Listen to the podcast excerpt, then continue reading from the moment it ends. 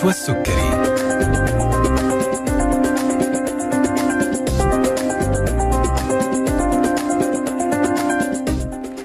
بسم الله الرحمن الرحيم. السلام عليكم ورحمة الله تعالى وبركاته. تحية طيبة لكم مستمعينا أينما كنتم وأهلا وسهلا فيكم في حلقة جديدة من طبابة عبر أثير إذاعتنا ألف ألف أف أم الموجة السعودية.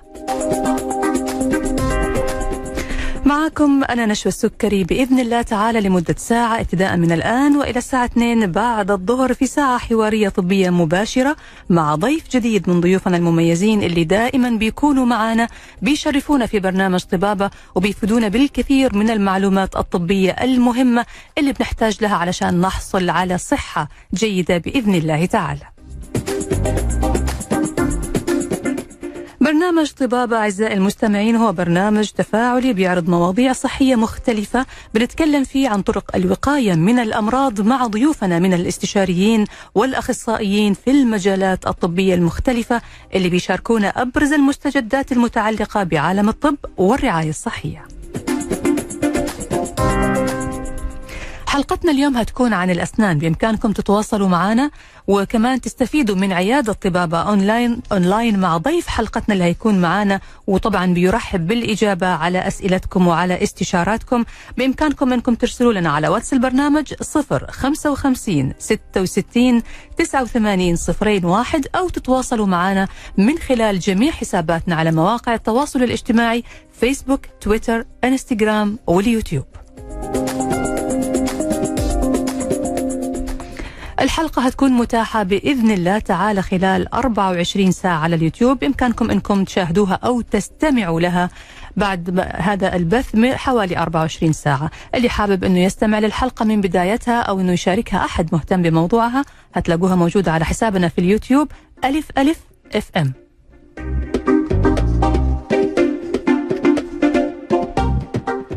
عزيزي المستمع هل تعاني من صعوبة في المضغ وعند فتح الفم للشرب أو الأكل تشعر بصعوبة ما؟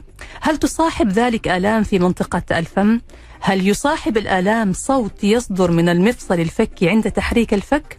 انتبه هذا الألم ليس ألما عابرا ولا يمكن تجاهله أو اعتبار أنه أمر سينتهي ويزول بمفرده حيث أن آلام الفك لابد من التنبه لها والتعامل معها بحرص لأنها قد تكون بداية لمشكلة أكبر أو تكون عائقا أمام إجراء أي علاج طبي للأسنان. كزراعة الأسنان على سبيل على سبيل المثال التي لا تنجح إلا بتطابق عظام الفك وخلوه من المشاكل.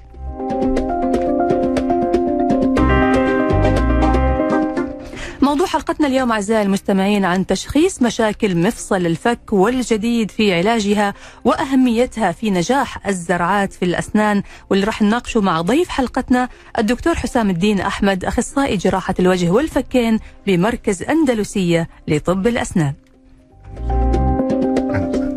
حياك الله دكتور حسام واهلا وسهلا فيك يا هلا ومرحبا. طيب دكتور إحنا اليوم بنتكلم عن موضوع آه مشاكل الفك أو الفكين يعني أو مفصل الفك كمان تحديدا وراح نتكلم عن أهمية تطابق عظام الفكين والمشاكل اللي ممكن تصير لو تركنا هذا الموضوع ممكن يعني يصير عنده مشاكل أكبر أو إنه يعيق أي إجراء طبي ممكن يحتاجه المريض مستقبلا. ففي البداية دكتور يعني خلينا نتكلم عن أهمية تطابق عظام الفكين. طبعا أهم شيء يعني إحنا لما بنيجي بنتكلم على مفصل الفك مفصل الفك زي ما قلنا بيبقى مجرد التقاء عظم الفك السفلي مع عظم الجمجمه في عامل مهم جدا طبعا هو المفصل بيكون محاط بأنسجة وبأربطة وبعضلات زي أي مفصل في الجسم لكن اللي بيدي خصوصية معينة لمفصل الفك وجود الأسنان. اختلاف الأسنان أو فقد الأسنان فده طبعا بيؤدي إلى اختلاف تطابق الفكين مم. ممكن يكون في الأسنان مفقودة في ناحية وفي ناحية أخرى موجودة مم. فده يؤدي إلى عدم وجود توازن في القفلة بتاعة الفم نعم فيجي المريض يقفل يقفل في ناحية قبل ناحية مم. كمان في ممكن مريض لو عمل تركيبة معينة أو حشوة معينة عالية مرتفعة فيجي يقفل في ناحية قبل ناحية مم. فده ما يكونش فيه بالانس أو فيه توازن في قفلة الفم فده مم. ممكن يؤدي إلى حدوث مشكلة في مفصل الفك مهم. جميل. طيب إحنا هنبدأ الحلقة اليوم بالحديث عن أهمية التطابق هذا علشان تنجح الزراعات. آه ليش ممكن يا دكتور عدم التطابق في عظام الفك أو المشاكل اللي تكون موجودة في مفصل الفك ممكن تكون تأثر على نجاح الزراعة؟ هي الزراعة لو نتكلم عليها الزراعة مش مجرد بس إن أنا أحط مسمار داخل عظم الفك وأركب عليه سنة. ممكن يتحط المسمار ده. لكن وفي المرحلة بتاعت اللي هي الاندماج العظمي مم. مفيش مشاكل لكن بواجه المشكلة في المرحلة الثانية وأنا باجي أركب مم. عشان كده في اختيار الحالة التي تصلح للزراعة الموضوع بيكون إيه لازم يكون يتم تشخيصه من الأول بدقة مم. بمعنى إيه اختيار الحالة هل نعم. الحالة دي تنفع ولا الحالة دي ما تنفعش مم. فطبعا أنا لما باجي ببص على الموضوع ببص على العظم وجودة العظم وهل يصلح لوضع زرع ولا لأ مم. في نفس التوقيت بشوف قفلة الفم وتطابق الأسنان. هل في مسافة كافية بين الفك العلوي والفك السفلي بحيث إن أنا أعمل المرحلة الثانية للسن... للزراعة ولا لأ المرحلة الثانية اللي هي إضافة التركيب إضافة التركيبة اللي هي التاج أو الاسم مم. هل الأسنان المجاورة في مسافة تسمح إن أنا أحط التركيبة بتاعتي ولا ما فيش مسافة إن أنا أسمح أحط التركيبة بتاعتي. لأن طبعا بيكون فقد الأسنان لفترة طويلة بيبقى بيحصل دريفت أو ميل للأسنان. وبذور للأسنان المقابلة فما يكونش في مسافة تمام الحاجات دي كلها بتحتاج إن هي تتعدل في الأول مم. قبل ما أعمل الزراعة بتاعتي مم. في بعض المرضى بيكون عنده النوع اسمه العضه المقفولة مم. ما بيكونش في مسافة كافية بين الفك العلوي والفك السفلي. دي طبعا تخليني ما أعرفش أعمل زراعة مباشرة مم. أحتاج الأول إن أنا أفتح المسافة دي بعملها إزاي ممكن في الأول لفترة من ثلاث لست شهور أعمل تركيبة مؤقتة تشيل وتتركب بارتفاع معين أعملها أعلى من الارتفاع الطبيعي شوية. ده من شأنه إن هو يظبط القفلة بتاعتي ويخلي المسافة بين الفكين تتوزن وترتفع. بعد كده أقدر أحط الزراعه والتركيبه بس هي ما. تضايق ما تضايق المريض كده يا دكتور في خلال الفترة هذه؟ هي المفروض هو المريض اعتاد على قفلة معينة فهي المفروض دي بتصلح القفلة. تصلح حتى سلوك المريض نفسه الشخص نفسه. بالضبط. فيبدأ لأن يتعود على إنه يكون ممكن يكون في العضة بتاعتنا والقفلة بتاعتنا في نوعين العضة الفعلية مم. والعضة الاعتيادية. مم. المريض اعتاد إن هو يعض في وضع معين. ممكن العضة الاعتيادية دي تكون خاطئة. آه. تمام؟ اللي هي بنقول عليها الهابيتيوال بايت أو العضة الاعتيادية. مم. التركيبة بقى المؤقتة دي بتخلي المريض يعض على الوضع الصحيح. مم. ممكن في الأول طبعا إن المريض يكون في الأول هيتضايق. أكيد. آه لأن هو طبعا اعتاد على شيء معين وهو اعتياد على قفله خاطئه للفم. القفله الخاطئه للفم دي مأثرة على الإطباق مأثرة على المفصل مأثرة على كل شيء. فده هيخلي المريض عندي إن هي القفلة أو الجهاز أو التركيبة المؤقتة اللي هيستخدمها دي تخليه إن هو يعتاد على الوضع السليم ده. مأثر على المفصل مأثر على كل شيء. فده هيخلي المريض عندي إن هي القفلة أو الجهاز أو التركيبة المؤقتة اللي هيستخدمها دي تخليه إن هو يعتاد على الوضع السليم لقفلة الفم. وبعد كده أقدر بقى إن أنا أعمل الزراعات بتاعتي وأعمل التركيبات الثابتة بتاعتي يعني. جميل. طيب دكتور بالنسبة للمشاكل اللي بتكون موجودة في الفكين لما بتحتاج إنه توجد مساحة عشان تقدر تحط الزرعة كيف بيتم عمل هذا الإجراء؟ تمام. إحنا طبعا الموضوع بتاع الزراعة بيبقى زي يعني فريق عمل مم. بيكون ما بين الجراح اللي هو بيضع الزرعة الجراحية ما بين دكتور التركيبات اللي بيعمل التركيبة النهائية على الزرعة. في بعض الأحيان بحتاج وجود تقويم مم. تقويم في الحالة دي إيه أنا ما عنديش مسافة وليكن مثلا الأنياب كانت واخدة مكان القواطع اللي جنب منها.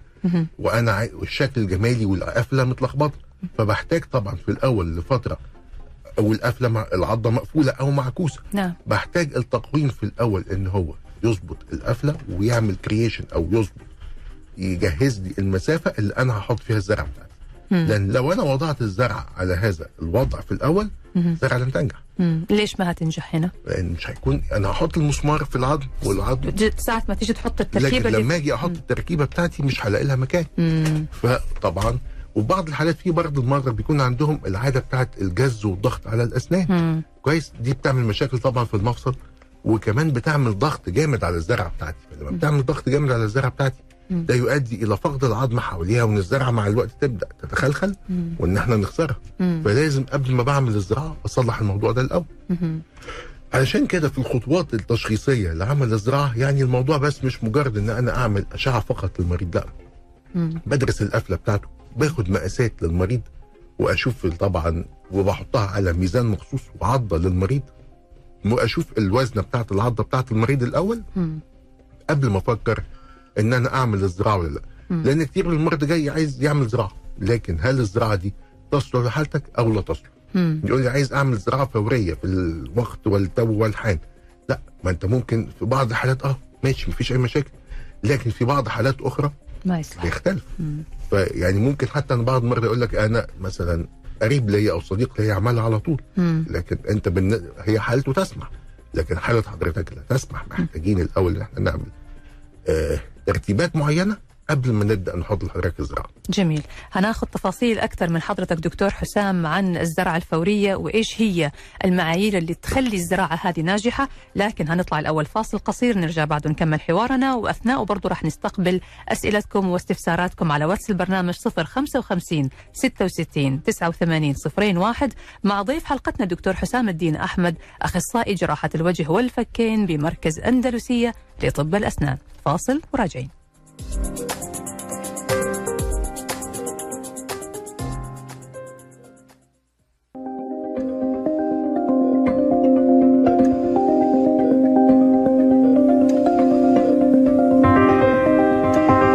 طبابة مع نشوى السكري.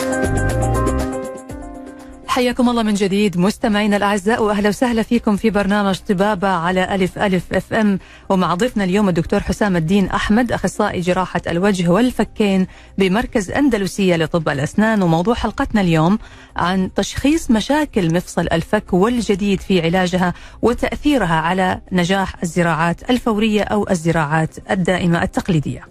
ارحب فيك دكتور حسام مرة ثانية واهلا وسهلا فيك. دكتور أهلا وسهلا أيضا مستمعينا لازلنا نستقبل أسئلتكم واستشاراتكم للدكتور حسام الدين أحمد على واتس البرنامج 055 66 89 صفرين واحد. طيب دكتور إحنا كنا قبل الفاصل بنتكلم عن آه، مشاكل آه، إطباق الفك وإنه ممكن يكون لها تأثير على إنه الزرعة ما تنجح سواء كانت زراعة فورية أو حتى زراعة تقليدية عادية. برضو في كل الأحوال لازم يكون في يعني بنية تحتية جيدة تسمح بوضع الزرعة والتركيبه. اللي هي المطلوب إن هو عشان أعمل زراعة سواء فورية أو زرعة متأخرة شوية إن يكون عندي عظم كافي في الفك يسمح إني أحط الزرعة بتاعتي. غير كده كمان يكون قفلة الفم متوازنة مم. في مسافة كويسة بين الفك العلوي والفك السفلي نعم تسمح لوضع التاج مم. يكون في مسافة كويسة بين السنان تسمح إن أنا أحط التاج بتاعي بيكون بدون ما يكون فيه أي مشاكل مهم.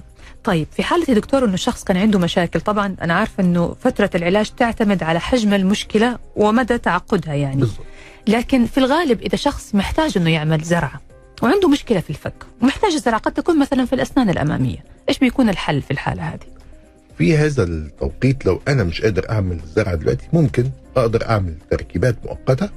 تحل المشكلة بتاعت الشكل العام. وكمان التركيبة المؤقتة دي ممكن زي ما قلنا قبل كده بتحل مشكلة القفلة ومشكلة الموصل مم. أصل المشكلة عندي هتكون في مشكلة في القفلة وفي الإطباق. تمام فأنا أقدر عن طريق التركيبات المؤقتة دي أعملها بحيث إن هي هتحل لي مشكلتين المشكلة الشكليه في الأول مم. المشكلة الثانية إن هي هتحلها بحيث إن هي هتديني سبيس بين الفكين بحيث إن أنا أقدر أحط الزرعة بتاعتي بعد كده. مهم. كمان إن هي وجودها هيمنع الأسنان المجاورة أو المقابلة إنها تميل. إن هي تميل أو إن هي تبزغ لفوق مم، ممتاز. طيب إحنا الآن خلينا ناخذ موضوع الزراعة الفورية. آه، كيف بتتم الزراعة الفورية؟ إحنا أحيانا بيختلط علينا الموضوع بين الزراعة الفورية وبين الزراعة التقليدية. فإيش معنى الزراعة الفورية وكيف بيتم عملها وإجراءها؟ هي في اختلافين في, في المصطلحات. مم. ما بين الزراعة الفورية والتحميل الفوري للزراعة اللي هي ال immediate implant يعني مم. الزراعة الفورية وال immediate loading اللي هو التحميل الفوري للزرع مم. أنا ممكن أعمل زرعة فورية. وبعد وما أعملش تحميل فوري بمعنى بمعنى إن هو تحميل الزرع يعني إيه إن أنا بحط المسمار التيتانيوم داخل العظم. بعد كده ببدأ أحط بقى الجزء الخارجي اللي بركب عليه التاج. ده أنا ممكن أحطه في نفس الجلسة بتاعة الزراعة تمام وحتى لو الزراعة دي فورية أو زراعة متأخرة مم. وممكن أحطه بعد الفترة بتاعة الاندماج العظمي. البروتوكول الطبيعي والأفضل إنه ننتظر ان هو ننتظر مم. تمام في بعض الحالات أنا ممكن ما انتظرش فيها خاصة لو لقيت إن أنا حطيت زرعه بطول كبير مم. وقطر كبير وده بيكون يتحقق لي في الأنياب مم. لأن الأنياب جذورها طويلة مم. وكثافة العظم عندها عالية مم. فممكن أحط تحميل فوري وتركيبة مؤقتة تكون مش لامسة السنان اللي تحت أو اللي فوق خالص. علشان ما يكونش في عليها ضغط آه لأنه كده هتكون ال- الوتد هذا اللي انحط أو إيش تسموه البرغي ال- الزرع ده الزرعة نفسها بيكون اوريدي مثبت بشكل قوي في حالة الأنياب لأنه المسافة طويلة طويلة فما في خوف يعني انه أنا أقدر أحط زرعة طولها فوق ال 14 مللي مم. حاجة مسافة طويلة آه، ما شاء أيوة، الله. أيوة. ومع ذلك هو من الأفضل علشان برضو بعض المرضى بيكون عندهم خلط في. هذا في المفاهيم وفي المصطلحات الطبية مم. الزرعة الفورية لما باجي أحطها يعني أنا بخلع سنة أو جدر وأحط الزرعة في نفس يوم الخلع. الزرعة المتأخرة إن أنا بخلع وبعد فترة مم. أحط الزرعة بتاعتي تمام دي ليها شروط ودي ليها شروط إيش الشروط؟ الزرعة الفورية علشان أحطها اولا هي بتنجح في وجود كمية عظم كافية تمام لو أنا عندي بعد ما خلعت لقيت إن أنا هحط عندي كمية عظم كافية سؤالي دكتور الآن. بالنسبة للناس اللي فقدوا أسنانهم لفترات طويلة لسنة سنتين ثلاثة سنين مثلا هل ممكن تعمل معاه هذا التكنيك إنه تحط له البودرة هذه حقت العظام الصناعية وتتركها تلتئم يعني تبني الأساس حق الضرس أو السن من جديد؟ ممكن طبعا هو طبعا إحنا دلوقتي لما بنخلع إيه هو الت- ال- التطور بعد أو ال sequence بعد خلع الضرس عندي مم. اولا هو في بعد ما بخلع الضرس أنا بنصح المريض بقول له إن إحنا نبدأ نعمل الزرعه في أول ثلاث أربع شهور من الخلع. ليه؟ لأن في الفترة دي بيكون العظم بيتكون مم. العظم بيتبني. فأنا بستفيد بالفترة دي بيبني على الزرع بيبني آه يعني تكون العظم بتاعي موجود لكن أوكي. بعد ست شهور من الخلع العظم بيبدأ يفقد مم. فعشان كده إحنا ما نحبش نعدي ست شهور من الخلع إلا لما نكون وضعنا زرع مم. والأفضل في ثلاث شهور بعد الخلع تمام. لكن لو المريض جه بعد سنين أنا بقيم العظم عندي بالأشعة المقطعية. بشوف الأشعة المقطعية ثلاثيه الأبعاد وببدأ أعمل قياساتي. حلو. لقيت إن كمية العظم الموجودة لسه تسمح إن أنا أحط زرعة. بدون عظم. أوكي. خير وبركة. خير وبركة. الحمد. لله. أيوه. سهلة. لقيت إن أنا أقدر أحط الزرعة ومعاها عظم powder صناعي في نفس الجلسة. ماشي. الحمد لله برضه. okay. لكن في بعض الأحيان بقى بلاقي إن العظم بقى نحيف جدا. مش هينفع أحط زرعة في الأول مم. أروح حاطط العظم الصناعي بتاعي البودرة. وأقفل عليه من. أربع لست شهور المريض طبعا بيستغرب من طول الفترة صحيح طول الفترة دي أنا ماليش يد فيها مم. لأن هي دي يعني إيه body biology أو جسمك bone هو. اللي قاعد أيوة هو اللي بيكون يشتغل العظم. ما هي. الخلايا المكونة للعظم بتحتاج هذا التوقيت. آه، آه، علشان إننا نبني عشان العظم يكتمل ويتكون مم. بعد ما يتكون العظم أبدأ أحط الزرع بتاعتي. وأنتظر لفترة تانية لغاية لما يحصل اندماج ما بين العظم والزرع مم. طبعا إحنا في حاجات معينة بتخليني أقصر الفترة لكن ما ينفعش إن أنا أعملها في ساعتها. في modifications معينة أو تعديلات معينة أو معالجة معينة لسطح الزراعات الحديثة اللي إحنا بنستخدمها عندنا مم. بتقلل الفترة عندنا. يعني بحط على الزرع على السطح بتاع الزرع مواد محفزة مم. للخلايا العظمية انها تشتغل بسرعة. okay. آه بدل ما هي تحتاج ست شهور تحتاج أربعة. هذه غير الخلايا الجذعيه لا لا ده غير الخلايا هذا الجذعيه موضوع ثاني ده بيبقى موضوع يعني إيه؟ يتم معالجة سطح الزرع. بيبقى عليها plasma spray بيبقى عليها مادة اسمها hydroxyapatite آه دي okay. بتساعد ع- بتتصنع بشكل معين علشان تعمل lock كويس مع العظم ويبقى فيه تماسك أفضل بين الزرع والعظم. ممتاز يا دكتور. طيب متى يا دكتور تلاقي إنه حالة المريض ما تصلح إنه تعمل له حتى زراعة عظم أو تضع إضافة للعظم؟ في عوامل لو في عندي فقد كبير من العظم مم. كويس ده بيكون صعب جدا. لأن مم. أنا بحتاج بقى إن أنا مش باخد عظم powder وأنا ممكن أعمل عظم؟ مم. كويس بس بجيب باخد عظم بقى external ممكن آخد عظم من الضلوع. ممكن آخد عظم من الحوض. وطبعا دي مش بتكون مطروقه ابدا لكتير من المرضى. أكيد بيخاف. آه بيخاف طبعا. أي شيء ده طبيعي. الحالة الثانية بعض الأمراض العضوية مم. المريض عنده السكر والسكر غير منتظم معاه آه ما بيحافظ على أدويته بيحافظش على مثلا السكر. أيوه أيوه وبيجي مرضى يقول لي أنا باخد دواء السكر ده ما بفتكر لا ما هو موضوع دواء السكر ده مش هيجي لما بفتكر. الاجواء يعني كلت أكلة فيها سكريات هاخد دواء السكر بقى. كتير كده فعلا صحيح من المرضى في في مصر وفي المملكة يعني مم. عارف حضرتك المرضى ما دام هو كويس وحتى منهم الاطباء ما دام هو كويس. طالما ما في ألم خلاص. عيش حياتك. يقول لك عيش حياتك ولا تفكر يا أخي وتشغل بالك. أيوة الحياة لكن طيب. هو ده مش صح. هو مم. حتى الدواء بتاع السكر أو غيره لازم المريض ينتظم عليه وينتظم على الحمية وعلى الأكل. لغاية لما علشان السكر ده مرض مزمن يا يغلبنا يا نغلبه مم. فإحنا لازم إحنا اللي نغلبه مش هو اللي يغلبنا مم. جميل يا دكتور دي بوينت إحنا في بعض المرضى بيكون عندهم هشاشة العظام أيوه كنت لسه هسألك على هذه شفتي بقى. سبقت حضرتك. سبقتني أيوه فطبعا موضوع هشاشة العظام ده مم. بيكون في خلايا اسمها osteoblast دي بتكون عظم مم. وخلايا اسمها osteoclast بتكسر عظم مم. في هشاشه العظام الخلايا المكسرة للعظم أكثر أكثر. من اللي بتبني آه فدي طبعا من الأول آه، في قيا في قياسات لكثافة العظم معينة بنعملها مم. ودي من الأول حاله بتكون مش indicated ان نعمل زراعة عظم يعني ما يفضل إنه آه لأن مش هيحصل اندماج عظمي بين الزراعة والعظم. هعرف منك يا دكتور في الحالة هذه الناس اللي عندهم مشاكل في هشاشة العظام إيش البدائل اللي ممكن نستخدمها لهم؟ وهنكمل حوارنا برضو عن مشاكل الفكين أو آه، مفصل الفك لكن هنطلع فاصل الأول ونرجع بعد ونكمل حوارنا. لازلنا نستقبل أسئلتكم على واتس البرنامج 055 66 89 01 وحياكم الله. أرسلوا لنا أي استشارة تبغوها من الدكتور حسام الدين أحمد أخصائي جراحة الوجه والفكين بمركز أندلسية لطب الأسنان على واتس البرنامج 055 66 89 01 فاصل وراجعين.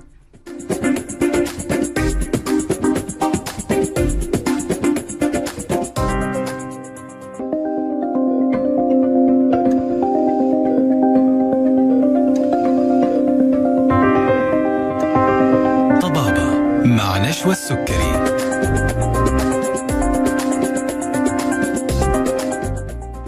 رجعنا لكم من جديد مستمعينا الأعزاء. أهلا وسهلا فيكم. طبعا معنا اليوم ضيفنا الدكتور حسام الدين أحمد أخصائي جراحة الوجه والفكين بمركز أندلسية لطب الأسنان وموضوعنا اليوم عن تشخيص مشاكل مفصل الفك والجديد في علاجها وتأثيرها طبعا على أي إجراء طبي في الأسنان مثل زراعة الأسنان. قبل الفاصل تكلمنا مع الدكتور حسام عن إنه في بعض المشاكل اللي بتأثر على الزراعة وتمنع من إتمام عملية زراعة الأسنان، من هذه المشاكل هي هشاشة العظام. ارحب فيك دكتور حسام مرة ثانية أهلا وسهلا. فيك. بالنسبة دكتور لهشاشه العظام قلت من الحالات اللي ما ينفع إنه نعمل فيها أو بنتجنب إجراء زراعة الأسنان فيها. تمام. أيوه. ليش يا دكتور؟ لأن زي ما قلنا حضرتك قبل كده إن طبعا الزراعة ونجاح الزراعة يعني اندماج عظمي ما بين الزرعة وعظم الفك.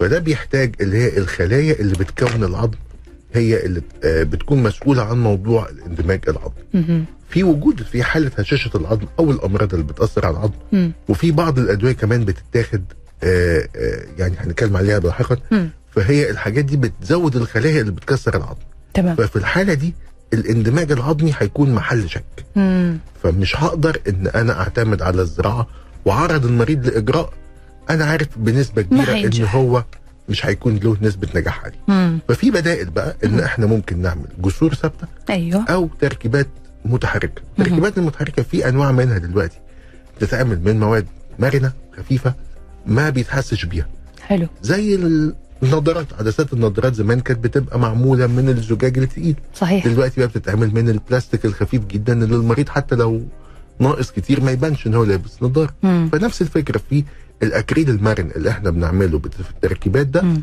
المريض كتير جدا بيعتاد عليه بيبقى مبسوط منه جدا شكله حلو جدا وما بيبانش داخل الفم وما بيبقاش حاسس بيه داخل الفم. ممتاز ممتاز جدا دكتور. جميل. طيب خلينا دكتور الآن يعني برضو نرجع شوية لمشاكل ال- الفك. آه، إحنا تكلمنا الآن عن أهمية أنه يكون الفك سليم وتطابق سليم والمفصل سليم وما في تمام. أي مشاكل ثانية علشان تنجح الزراعة. تمام. لكن دكتور في أمراض مختلفة في الفك بعض الناس أحيانا ما يعرف أنه عنده مشكلة حقيقية وهو متعايش معاها ومتقبل صح سامع صوت كل ما يجي يفتح الف... يعني ياكل أو يمضغ يسمع صوت كذا طقة طبعاً تجي. أيوه أو طقطقة زي ما حضرتك. قلت ومتعايش معاها وما يفكر فيها. إيش مكمن الخطر هنا يا دكتور؟ هو موضوع طقطقة أو صوت المفصل ده بيكون له كذا سبب ممكن تكون حاجة طبيعية مم. يكون إن أنا عندي العظم بتاعي يعني إيه في مثلا إيه يعني عدم سيمترية في مثلا ديسهارموني أو خربشه في العظم بتاع المفصل فهو كل ما بيحرك بيحصل صوت الاحتكاك ده. وده وضع طبيعي ما فيش منه ألم العضلات المحيطة بالمفصل كويسة ما فيش منها مشكلة. الدنيا كويسة بيفتح بقه وبيحرك الفك وبيعمل كل حركات الفك بصورة طبيعية ساعات ممكن بتكون الطقطقة دي تكون حاجة اسمها hypermobility أو زيادة في حركة مفصل الفك دي مم. أنا بعرفها clinical. أو بالكشف بلاقي إن range فتحة الفم وحركات المفصل بتاعة الفك أكتر من الطبيعي مم. الطقطقة بقى اللي أنا بتعنيني.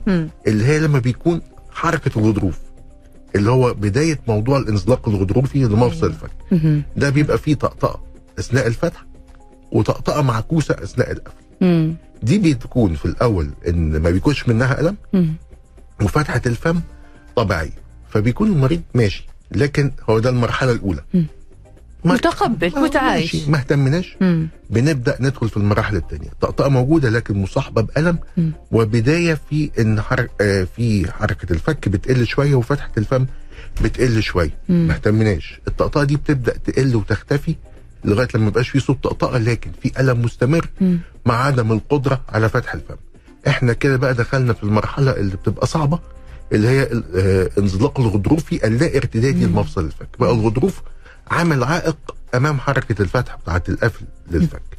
في سوائل التهابية في المناطق دي كلها عاملة ألم المنطقة الخلفية من الغضروف بتكون اللي هي فيها الأعصاب بتكون مضغوطة بين عظم الفك السفلي وعظم الفك العلوي مم. وده بيؤدي إلى حدوث ألم دائم تمام الحالات دي يعني إحنا ما بنلجأش للجراحة إلا في يعني لما يكون في تآكل للغضروف تآكل للعظام الحالات دي بقى أنا ممكن بعمل جهاز وممكن بعمل غسيل وحقن داخل مفصل الفك مم. بس الانزلاق اللي صار في الغضروف هذا يا دكتور كيف بيتم علاجه يعني هل مثلا لأنه هو الآن تحرك من مكانه تمام كيف بترجعه يعني على حسب مرحلة الانزلاق مم. في اللي هو الانزلاق الغضروفي اللي هو في الأول اللي هو فيه طقطقة.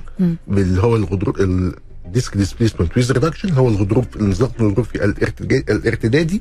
ده أنا في أجهزة معينة باخد مقاسات للمريض وبعمل له أجهزة معينة بتساعد على إن أنا أعمل ريبوزيشننج أو إن أنا أعيد الغضروف المنزلق لمكانه الطبيعي مم. لما بيبقى بقى في انزلاق غضروفي لا ارتدادي كويس بتكون العضلات شدت الغضروف تماما في غير مكانه فبيبقى كل اللي أنا بعمله في الحالات دي إن أنا بخفف الألم معنى إن أنا أعمل جهاز معين عشان يفتح المسافة مم. وأغسل المفصل وأعمل washing out لل inflammatory mediators والانسجه والسوائل الالتهابية في المكان ده بالمنظار أعمل غسيل للمفصل وده طبعا لما هيختفي الألم فتحة الفم هتتحسن والضغط على الجه... على الغضروف هيقل لما يكون الجهاز اللي أنا عامله داخل الفم ده موجود. والألم بالتالي هيخف والألم بالتالي هيخف. وده بيقعد العلاج ده بيقعد معايا من خمس لسبع سنين.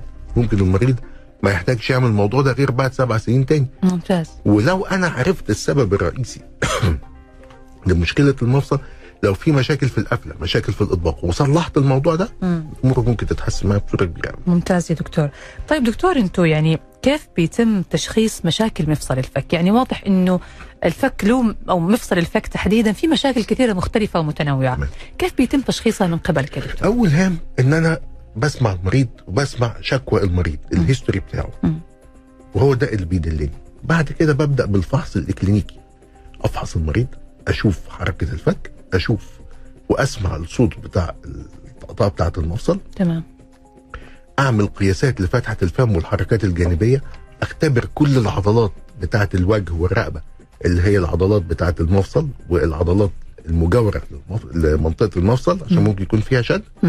وبعد كده أعمل أشعة رنين مغناطيسي. وأشعة رنين المغناطيسي للفك الناحيتين الفك اليمين والأيسر.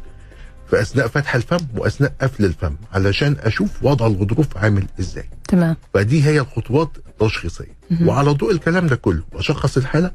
وأحدد المرحلة العلاجية بتكون إيه. اللي هي الخطة العلاجية الخطة العلاجية وكيف بعد كده بتكون الخطة العلاجية؟ هل بتكون حضرتك يعني بتدخل فيها عدة أطباء عدة تخصصات مختلفة ولا إحنا في المرحلة هذه بس مكتفين بجراحة الوجه والفكين؟ لا طبعا في لما بيكون عندي أنا موضوع الغضروف موضوع مفصل فك يا إما آلام غضروفية.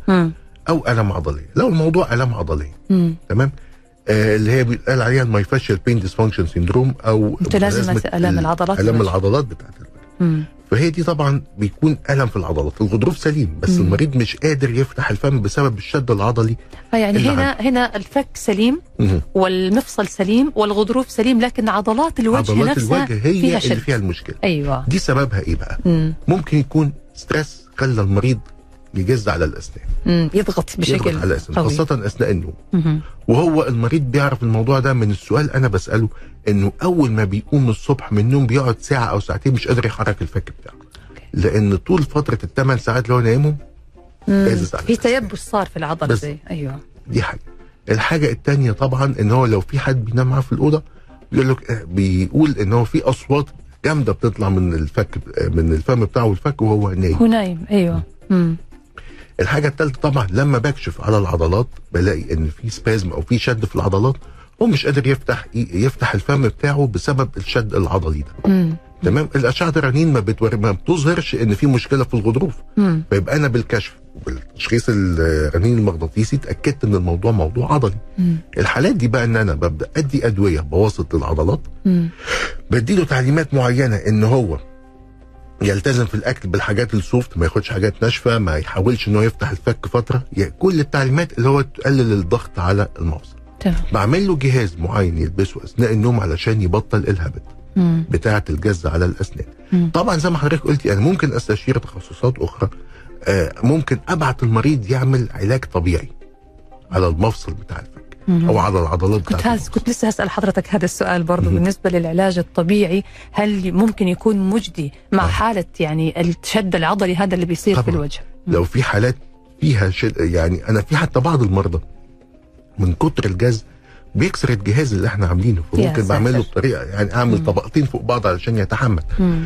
طبعا من كتر الألم في ممكن المريض بيعمل يعني بيروح بقى في مراكز العلاج الطبيعي بيعمل هيت ثيرابي و cold therapy بيحط زي حاجات سخنة وحاجات دافية على اماكن العضلات المشدودة مم. في حاجة يعني حاجة اسمها trans electric cutaneous electric nerve stimulation جهاز كده معين بيدي زي pulse ات مغناطيسية أو كهربائية مم. علشان تعمل relief للضغط وللشد اللي جوه المنطقة بتاعت العضلات مم. في بعض العلاج بالإبر الصينية. اسمها ال acupuncture كويس في أماكن معينة بيتعمل فيها شك أو وخزات معينة ده بي بيعمل يعني release لل endorphins اللي هي المواد المسكنة للألم آه ما شاء الله يعني آه. هذا بيخلي المواد اللي بتسكن الألم تفرز بشكل تفرز طبيعي بشكل طبيعي بدون ما ناخذ أيوة. مواد كيميائية أو, أو بدون أي أدوية حاجة أيوه مم. فكل الحالات دكتور نحتاج هذا في أشياء كثيرة إذا. يعني إذا هو فعال في علاج العضلات اللي موجودة في الوجه إحنا نحتاجه صراحة للجسم كله يعني هي في أنا اللي أنا أعرفه إن بتتعمل في بعض آلام الظهر والرقبة. تمام. فهي حتى بعض اللي هي programs العلاج الطبيعي مم. اللي بتتعمل زي العلاج بالنبضات المغناطيسية وبالعلاج بالنبضات الكهربائية والموجات موجات صوتية بالموجات آه. بالموجات الصوتيه كل الحاجات دي من شأنها إن هي بتخفف الألم جوه العضلات مم. مم. في في بعض الحالات إحنا بنحقن بنج موضعي في العضلات المشدودة جلسات. معينة بنج آه بنج بس مؤقت. بيكون آه، مؤقت. هو بيساعد على إن دلوقتي البنج الموضعي بتاعي ده له خصائص معينة. في بنج في اللي إحنا بنستخدمه في الأسنان. في بنج في مادة قابض أوعية. وبنج بدون قابض الأوعية. أنا بستخدم البنج اللي هو بدون قابض اوعيه ليه؟ لأن هو بيعمل يعني إيه؟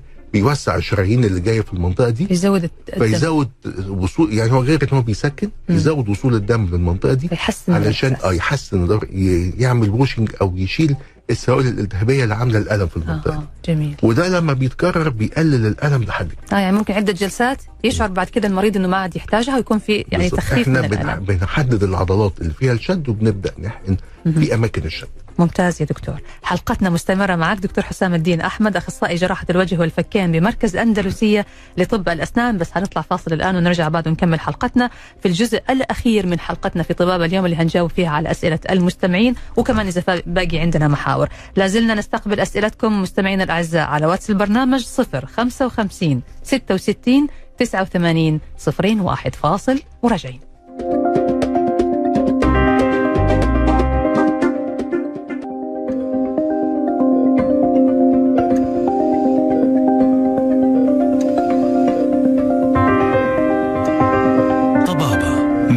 مع نشوى السكري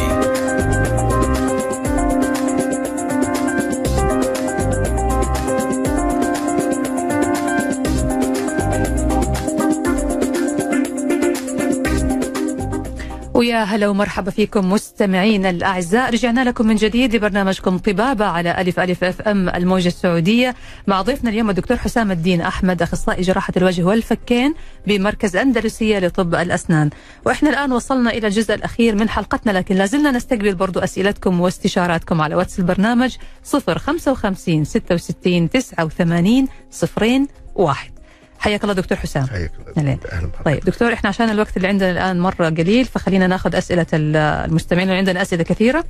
آه عندنا أول سؤال دكتور يقول السلام عليكم أنا مريض سكر. آه الآن نلاقي إعلانات زراعة فورية فهل هذا صحيح؟ وأنا أشتكي من تساقط الأسنان. تمام. هو طبعا واضح إن تساقط الأسنان ده بسبب السكر ويبدو إن السكر عند مريضنا العزيز مرتفع شوية. مم. فطبعا هو محتاج يشرفنا. ويكون عامل تحاليل سكر حديثة كاملة صايم وفاطر وتراكمي. نشوفها ونشوف نسب السكر عندنا. تسمح بإجراء الزراعة أو أن الزراعة دي هتكون مستقبلا ناجحة ولا لأ. ونعمل طبعا كشف ونعمل الاشعات المقطعية علشان نشوف كم العظم المتبقي قد إيه وهل الحالة تسمح ولا لأ. مم. لو السكر مرتفع هنبدأ نطلب من مريضنا العزيز إن هو يظبط السكر ويعتني بالسكر وتنزل نسب السكر للحدود المعقولة اللي إحنا نقدر نتعامل معاها.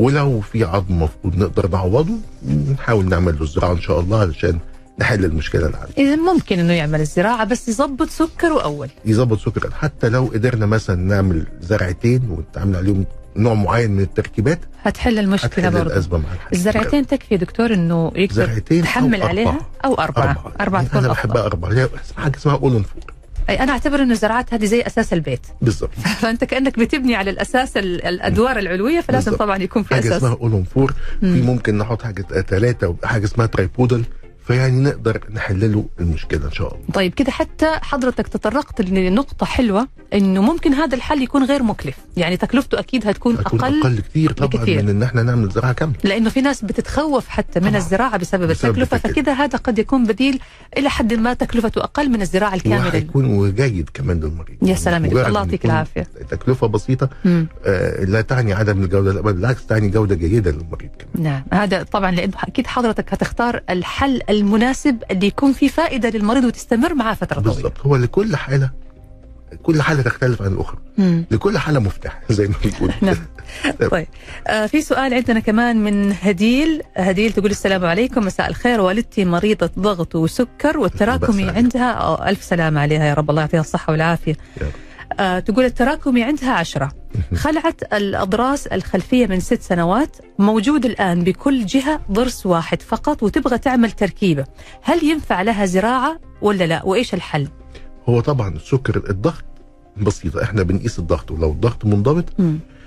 نقدر ندي البنج بتاعنا ونشتغل عادي مفيش مشكلة خالص. تمام. السكر التراكمي 10 ده ده معناه إن السكر عندي مرتفع. على الأقل أنا عايز التراكمي. بس, بس ينزل تحافظ السكر. أهم شيء السكر. وبعد ما ينزل نحافظ على التراكمي بتاعنا ما هو دون السبعه.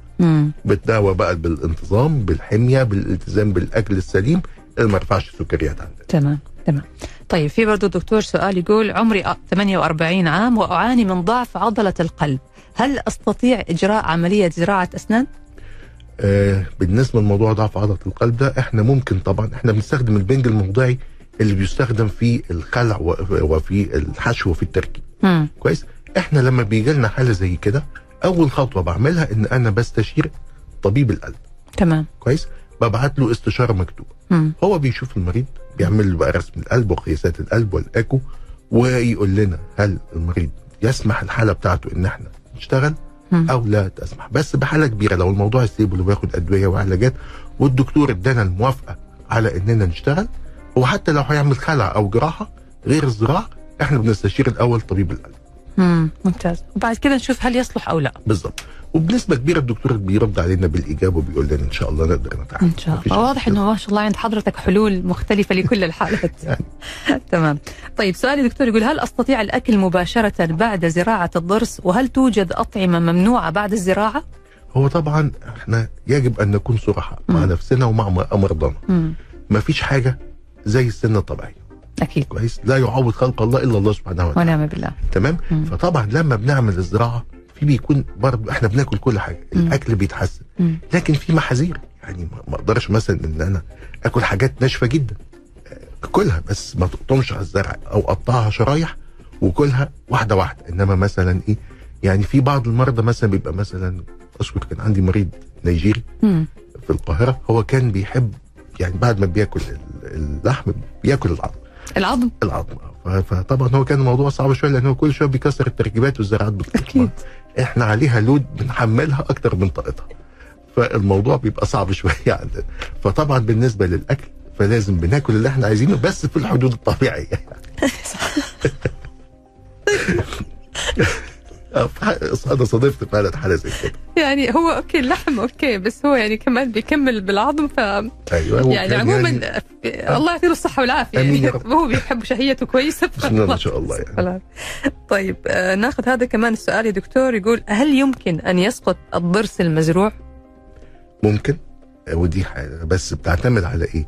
إن لو التحميل على الزرع غير أكتر من الطبيعي كويس المريض عنده عادة بتاعت الجز على الأسنان المريض ممكن يكون حصلت مشكلة عضوية في العظم ادى مثلا إلى حدوث سكر وده برضو أثر على العظم اللي بيتكون مم. فده حاجة إن هي وارده مم. بس عشان كده إحنا لما بنيجي نعمل التركيبات مم. بنعملها بقى بصورة إن إحنا ما يكونش فيه ضغط وتحميل كامل على الزرعة بتاعتي مم. لو أنا استعجلت في التحميل بتاع الزرعة بتاعتي مم. ده وما حصلش الاندماج العظمي بصورة كافية ده ممكن يحصل عشان كده إحنا لما بنحط الزرعة مم. بعض المرضى أحيانا بيتعجلونا لكن إحنا بننتظر شوية لغاية لما يحصل موضوع الاندماج العظمي مم. ممتاز طيب حضرتك قلت الآن في آه اللي هي ال four in one اللي هي التركيب. all on four All in four. مو العكس أيوة. اللي هو واحد على أربعة يعني آه أيوة. التركيبة هذه بتكون تركيبة ثابتة ولا متحركة؟ ثابتة بنحط أربع.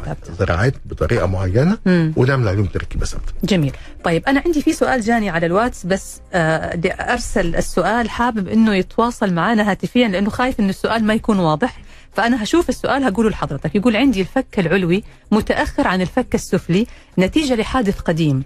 وقبل كم يوم رحت المستشفى فأفادوني بأنه لازم أخلع أسناني. وبعد ثلاثة أشهر تكون اللثة التأمت وأعمل عملية زراعة عظم ياخذ من الفخذ وبعدها بست أشهر يبان بعملية يبان عملية فكين أو لا. آه طيب خلينا ناخذ الاتصال. خلينا ناخذ. هو أنا أنا طلبت صراحة أنه يكون معنا عشان نفهم بالضبط. حياك الله يا هلا وسهلا. تفضل. السلام عليكم. عليكم السلام ورحمة الله. إحنا خل... اتصلنا عليك علشان تشرح حالتك. دكتور. تفضل. دكتور أنا قبل كم يوم رجعت مستشفى على موضوع أنا عندي الفك العلوي متأخر عن السفلي. بسبب حادث قديم صار. تمام؟ فلما رحت أنا المستشفى قالوا أول شيء عندك في بعض الأسنان لابد إنها تتشال يخلع لك الأسنان وتقعد ثلاثة أشهر عشان يلتئم الأسنان. وبعد الالتئام يسوي لك عملية. رجعنا بعد ستة أشهر تسوي عملية. ألو؟ أيوه أيوه أيوة، معك. أيوه. أسوي عملية زراعة عظم. يا يأخذوا العظم من الفخذ أو يأخذوه من مكان آخر. يسوي له عملية زراعة عظم. بعدها ستة أشهر قالوا يبين معانا في المراجعة إذا الفك رجع طبيعي أو نضطر إنه نسوي عملية تمام وضح السؤال تفضل يا دكتور هذا عشان هو السؤال هل هي وضحت؟ تمام وضح واضح وضح. الله يعطيك العافية اولا ألف سلامة على حضرتك وألف لا. باس عليك وإن شاء الله تكون أمورك الله. يسعدك هو من الواضح إن نتيجة الحادث أنا طبعا ما اتشرفتش بالكشف لحضرتك بس من واضح من كلام حضرتك ان مم. هو من- بسبب الحادث إن حصل فقد في جزء من عظم الفك العلوي مم. الفقد بتاع العظم العلوي عظم الفك العلوي ده أدى إلى حدوث تراجع ده مم. أكيد مأثر على إطباق الفك ومأثر على الناحية الشكلية لمريضنا العزيز. طبعا خلع الأسنان أو عدم خلعه ده بيبان مع الكشف والأشعات اللي أكيد زملائنا الأفاضل عملوها وعلى ضوء هذا الأشعات وعلى ضوء الفحص الكلينيكي هم قالوا لمريضنا العزيز هذا الكلام بالفعل هو ممكن يتاخد عظم خاصة لما يكون جزء كبير من العظم مفقود بنقدر ناخد عظم من الفخذ. في بلور جرافت أو بناخد عظم من الحوض وبنستخدمه لعمل دعامة عظمية وترقيع عظمي مم. وبناء عظمي للفك علشان يرجع السيمترية الطبيعية للفك موجودة مم. بعد كده لما يحصل العظم يتكون والجرافت أو العظم المزروع ده يثبت مع الفك العلوي مم. يبقى تمام كده خلاص الأمور بقت كويسة نقدر إن إحنا نعمل الزراعات بتاعتنا ونقدر نعوض الأسنان المفقودة. فهو الله. الكلام اللي اتقال صحيح. العزيز كان صحيح. وبرضه إذا في يحتاج معلومة زيادة ممكن يتواصل مع حضرتك بعد كده على طبعا يا فندم الله يعطيك العافية. شكرا جزيلا لك دكتور حسام الدين أحمد أخصائي جراحة الوجه والفكين بمركز اندلسيه لطب الأسنان. أسعدتني دكتور. شكرا لحضرتك. الله يسلمك. فندم. بالحوار مع حضرتك. تسلم تسلم. الشكر موصول لكم أنتم أيضا مستمعينا الأعزاء. وصلنا لختام حلقتنا. نلقاكم على خير الأحد المقبل. حلقة جديدة ضيف جديد موضوع جديد. معي أنا نشوى السكري. تقبلوا تحياتي وتحيات مخرج يخرج هذه الحلقة رائد باراجي في حفظ الله ورعايته.